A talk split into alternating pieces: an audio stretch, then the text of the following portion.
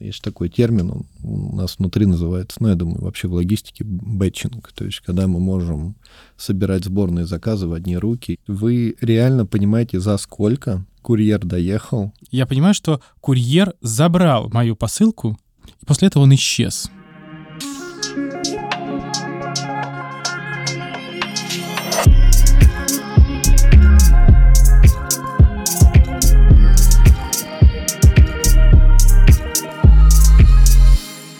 Привет, друзья, меня зовут Сергей Гребенников, и в эфире подкаста «За окном Россия». Сегодня мы будем говорить про последнюю милю. Ну, не про ту самую последнюю милю, а про курьеров и все, что с этим связано. И в гостях у меня Сергей Костин, э, курьерика, серийный IT-предприниматель с опытом работы в отрасли более 15 лет. У меня еще есть должности, но, Сергей, можно я не буду про них все говорить? Мы, если что, этого всего дальше коснемся. Да, да, я много чем занимаюсь, поэтому... А чем? Ну, все, что касаемо должностей и серийным IT-предпринимательством, и, собственно, я люблю спорт, и мне кажется, это вообще прекрасно, когда можно себя реализовывать в разных, так сказать, эпостасиях, и э, если говорить про бизнес, это запускать новые продукты, тестировать их и смотреть, как можно ну, сделать мир лучше, и с помощью такого модного, модного слова, как цифровизация а порой мне кажется, что в мире уже все придумано и все сделано. Вот как сегодня найти какой-нибудь там стартап или придумать идею, чего еще не реализовано и не сделано? Про это вообще много ходит холиваров, да, то, что можно каздевить, можно правильно идти от боли, и я считаю то, что вообще любая идея, ну, как таковая, она должна быть близка фаундеру. Ну, именно идеологически, чтобы он с ней мог проживать. И, соответственно, проживать это вместе с продуктом, вместе с пользователем, с пользователями этого продукта и, соответственно, понимать, ради чего он это делает. И мне кажется, это в целом ну, прекрасно.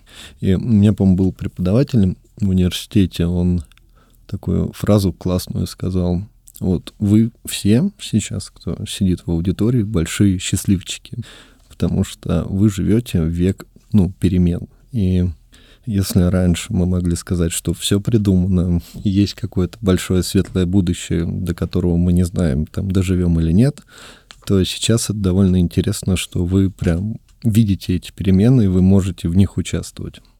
Ну, кстати, да, это правда. Прям такая, на самом деле, глубокая мысль, потому что мы сейчас реально живем вот в этом будущем, о котором раньше все мечтали и писали в фантастических книгах. Ну, конечно. Даже вот телефоны, да, то есть я помню,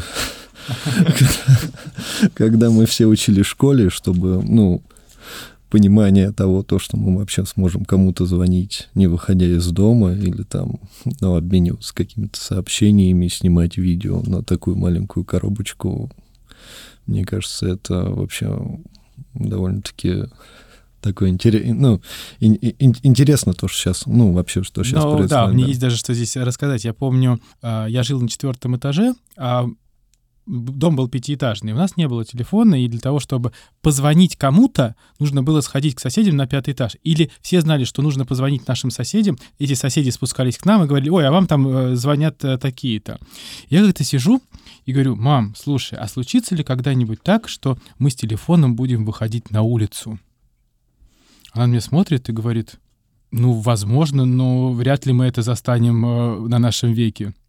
Да, это точно. И, ну, правда, там 20, ну, хорошо, там 30 лет назад казалось невозможным, что мы будем ходить с телефонами по улице, снимать э, видео, переписываться. Вообще, вот, ну, сегодня телефон, ну, наверное, в разы мощнее, чем компьютер там какого-нибудь 98-го года. Ну, да, конечно, так оно и есть. Плюс еще телефон может тебе рекомендовать, что-то додумывать и вообще быть твоим помощником. Ну да, без телефона сейчас на улицу выйти невозможно.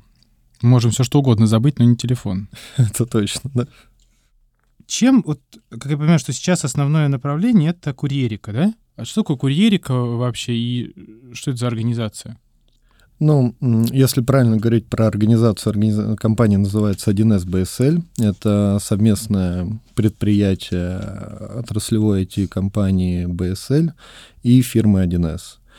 И сама история курьерики, она началась довольно давно, до того, как, ну, в 2018 году, тогда еще, в принципе, вот само понятие доставки и последняя миля, я поясню, наверное, что такое последняя миля. Последняя миля — это процесс доставки, именно этап доставки, который является конечным, последний этап доставки, который является до конечного клиента. То есть это то, а, когда уже курьер, водитель-экспедитор, кто угодно доставляет именно вашу посылку. Вам... То есть кого я вижу у себя перед дверью? Да, да. Ну, на самом деле здесь э, могут быть разные имплементации, да, вообще понятие последней мили, оно не совсем однородно. То есть это э, может быть как B2B, э, но в классически мы понимаем B2C. И там дальше уже э, идет такое развитие. То есть это может быть экспресс. Экспресс также неоднороден. Вы можете получить доставку там за 30 минут, а можете на следующий день. Поэтому э, это к чему вообще последняя миля. И возвращаясь, соответственно, к моему рассказу, как это все было. Раньше это называлось NetFi. И мы еще внутри компании BSL, тогда у нас не было совместного предприятия, у нас был собственный курьерский юнит. И мы, соответственно, помогали а, ресторанам, каким-то компаниям, где есть вообще логистика и доставка, ну, организовывать вот этот последний этап до клиента. Было очень довольно хорошее время, много новых открытий, потому что рынок формировался.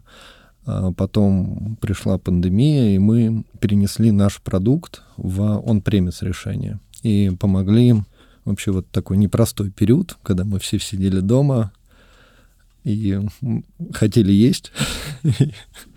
И мы помогли крупным э, ритейл-сетям, соответственно, закрыть эту потребность, э, сделать э, этот сервис такого довольно высокого качества, потому что тут не стоит забывать, что вообще вот сам процесс — это одна такая из финальных точек касания с клиента, и он развивает, ну, и он помогает а, бренду повышать лояльность.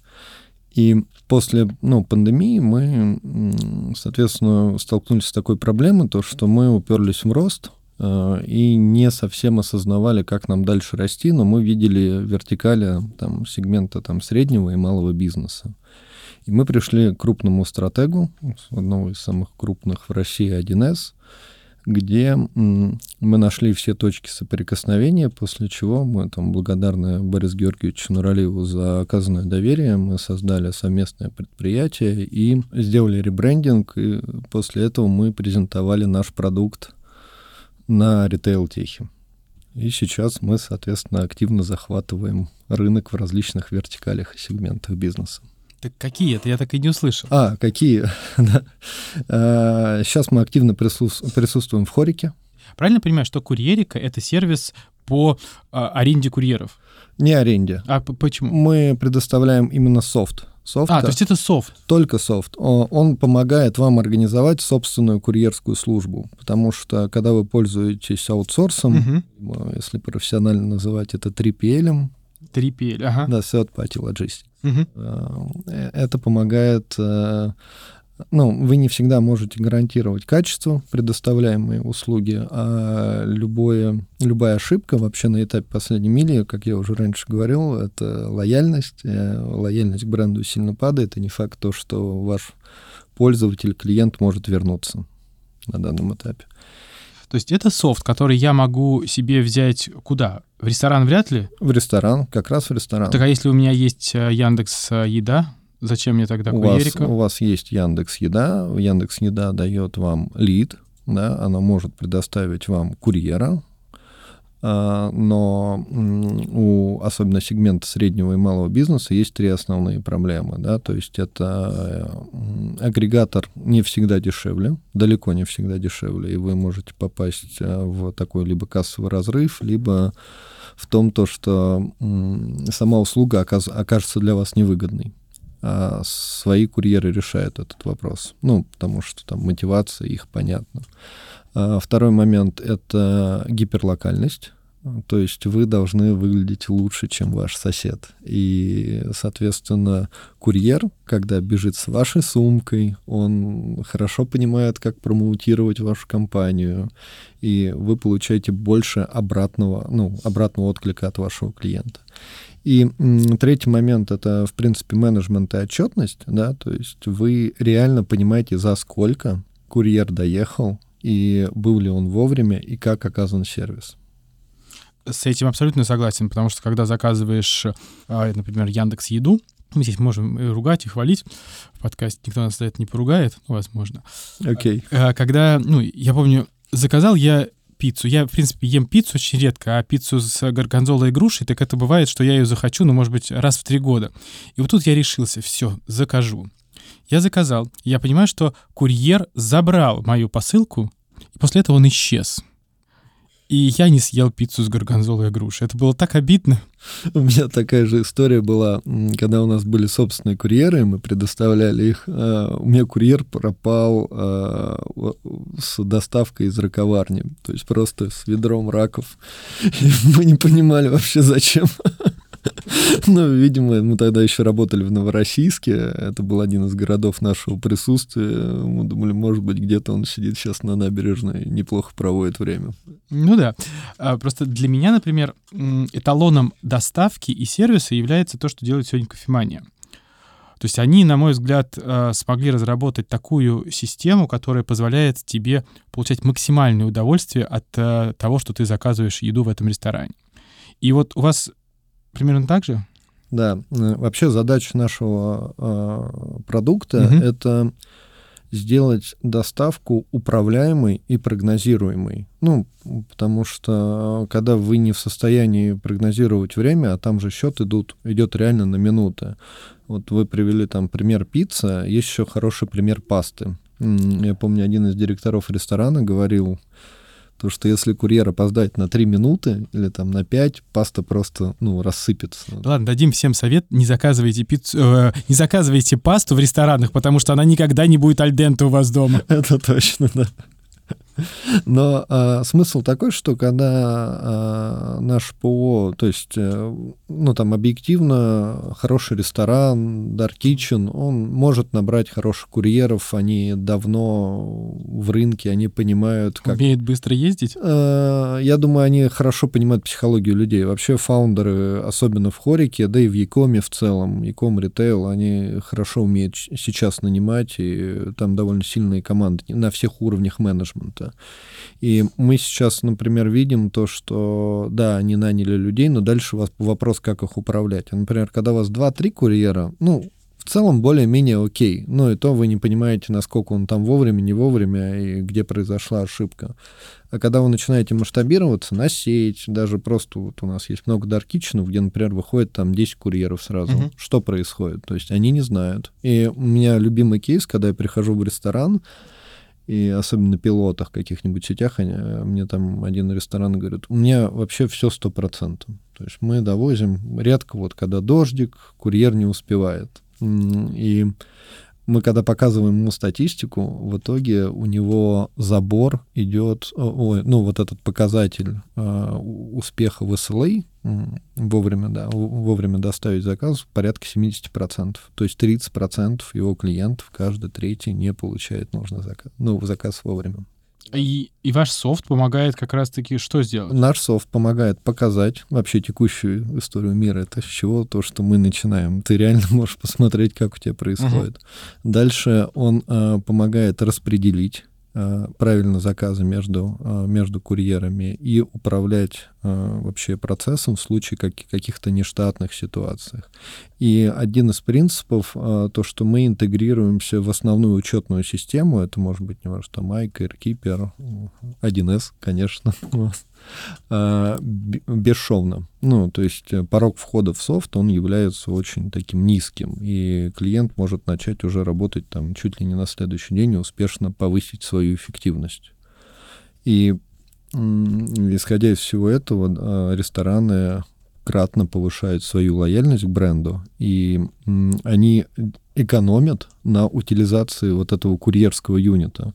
Потому что, например, он держит 10 курьеров, а софт помогает оптимизироваться, не знаю, процентов на 30 упасть, если вы правильно будете распределять заказы, либо прогнозировать то, что будут а, будет повышенный спрос. Но вот такой я вопрос всегда задаю. А вы знаете, когда происходят пики заказов? Исключение ну, с праздников. Вот на что еще влияет пиковая история заказов? Погода. Да, действительно. И погода, вот, например, у нас сегодня за окном дождь, и я уверен, то, что когда я открою сегодня статистику, у нас будет процентов на 20, на 30 больше заказов в системе. Ну, конечно. На самом деле, то, что рестораны научились доставлять, это большой плюс просто для них. Ведь раньше плохая погода, все, я сижу дома, что-нибудь сам приготовлю. А люди перестали дома готовить, они стали заказывать. Да, такое есть.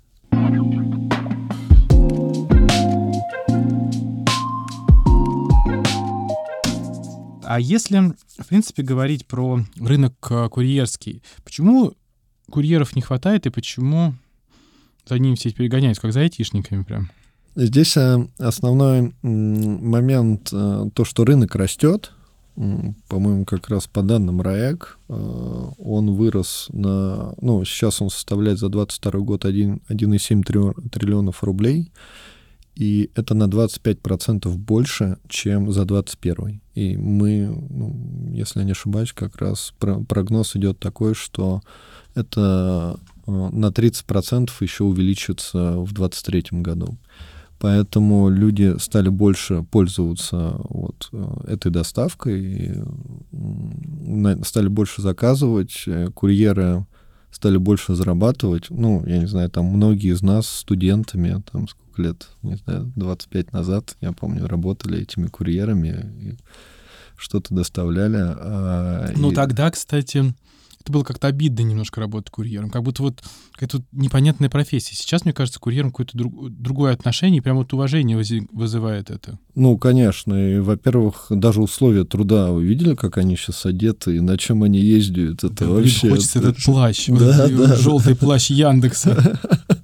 Это вообще... Он же вообще непромокаемый. Он непромокаемый, им тепло, сухо. У меня, кстати, забавная история была. Я очень много участвую сам в каздевах, и мы когда запускали с одним из первых ресторанов а, ну, а, пилот, я, я сам ездил. И я когда приезжал в какой-нибудь, например, мы там в Одинцово тестировали, в какой-нибудь загородный дом, они такие выходят, говорят, а вы точно курьеры? Я говорю, да, да, не переживайте, мне даже давали на чай.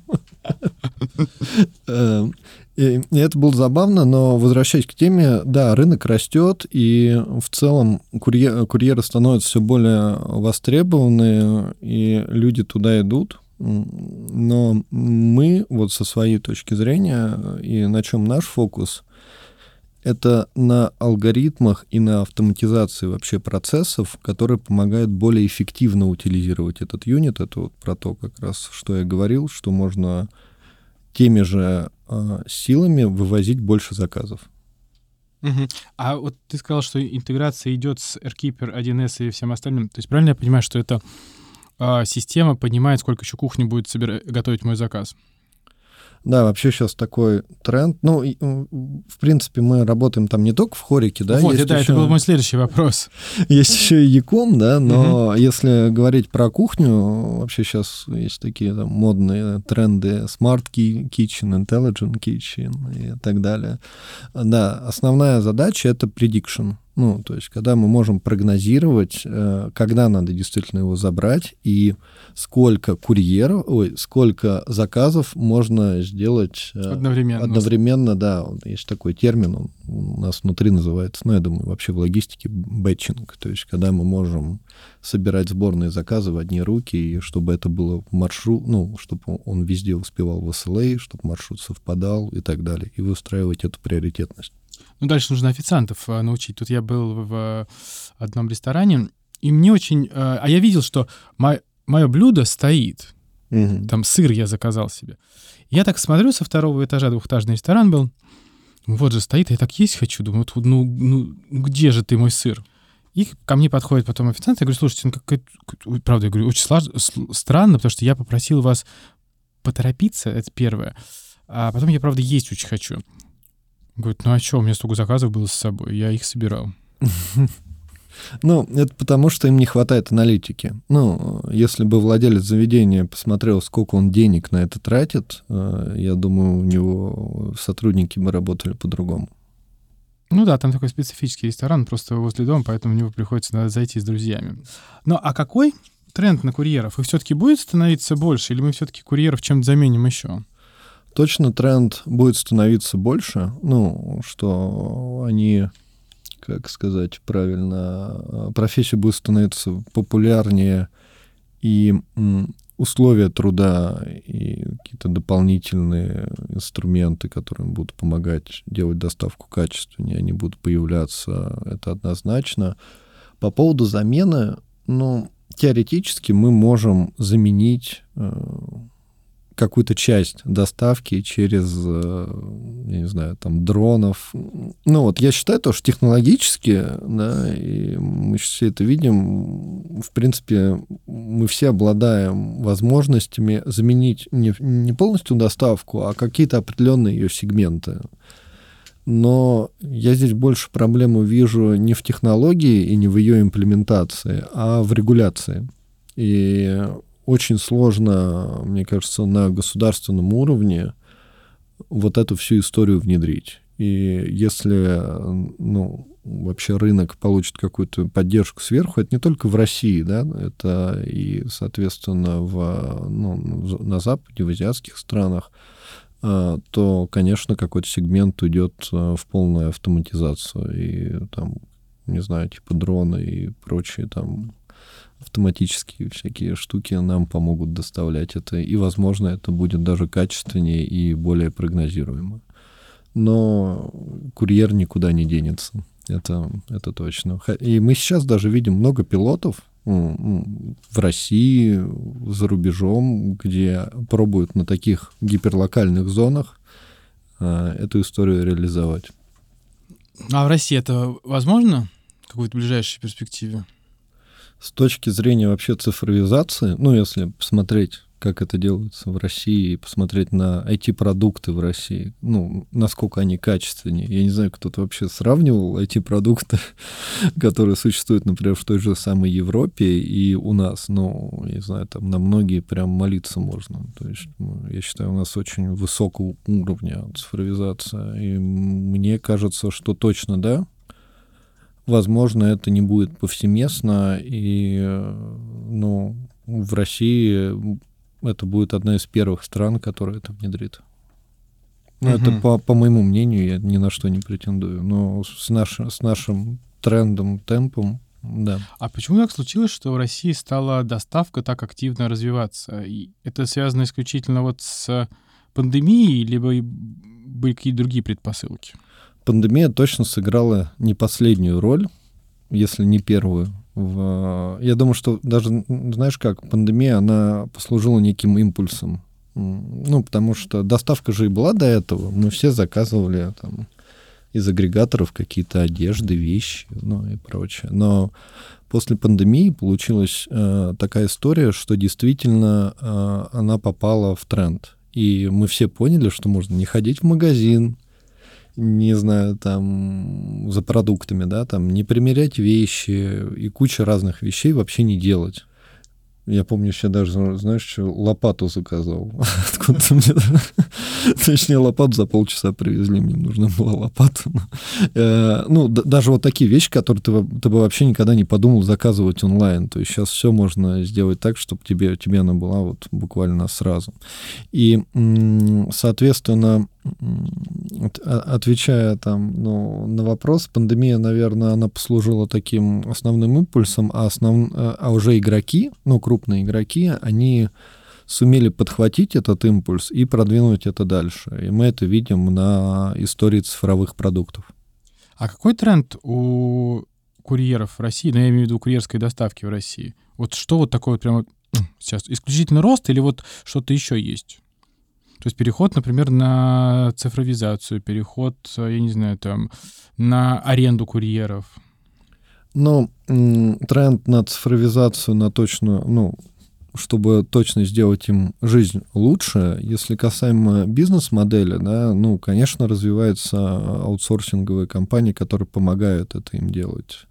но далеко не во всех сегментах. И я бы сказал, основной тренд — это как сделать эту последнюю милю и скорость.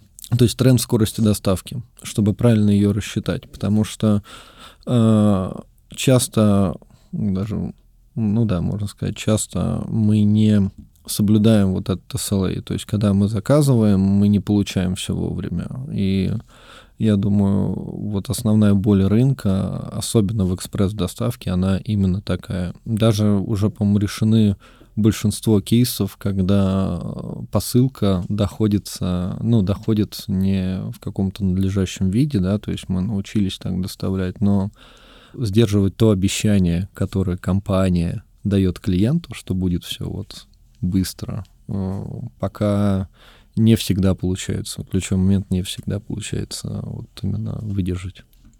А почему этот тренд э, случился вот на эту экспресс-доставку? Ведь если посмотреть на мир, то сложно найти где-то в мире эту самую экспресс-доставку. Я считаю, что мы очень балованный народ. Вот, вот в этом отношении, в отношении цифровизации. И я когда приезжаю в другие страны, и, я там очень сильно расстраиваюсь, когда я не могу что-то заказать и, и, или ну, получить какой-то качественный сервис. Это говорит не, не только там про доставку, а в принципе, что у нас качество сервиса очень высокое. Это, это прям как факт. Ну, и поэтому люди, а, компании привыкли давать хорошие обещания, ну, то есть людям повышать эту, повышать планку и делать вообще качество жизни ну, в таком в цифровом потоке лучше. Ну и, наверное, последний вопрос, прежде чем мы перейдем к Блицу. А вот если говорить про курьерику, то любая сфера сегодня, которой нужна доставка, может поставить этот софт и будет доволен. Либо нужны какие-то дополнительные нововведение, вот что-то дописывать софт нужно? У нас есть два варианта. У нас есть облачное решение, да, и оно позволяет закрыть все базовые потребности, даже больше в рамках логистики последней мили. Конечно же, есть компании, крупные игроки рынка, у которых есть специфический запрос, и для них у нас присутствует э, on-premise э, версия, которая кастомизируется под их бизнес-задачи. Ну, а так часто нужно кастомизировать? Либо все-таки в целом а, можно поставить готовое решение и быть счастливым? Счастливым. Ну, я думаю, то, что э, в целом счастье можно получить от базового, от базового решения, потому что мы постоянно дорабатываем свой продукт вот именно в таком в ядре и постоянно проводим исследования, пользовательские исследования, анализируем данные, и точно можно сказать, что в большинстве случаев а, наше ядро способно решить все базовые вещи. Если у вас какая-то специфическая форма, почему нет?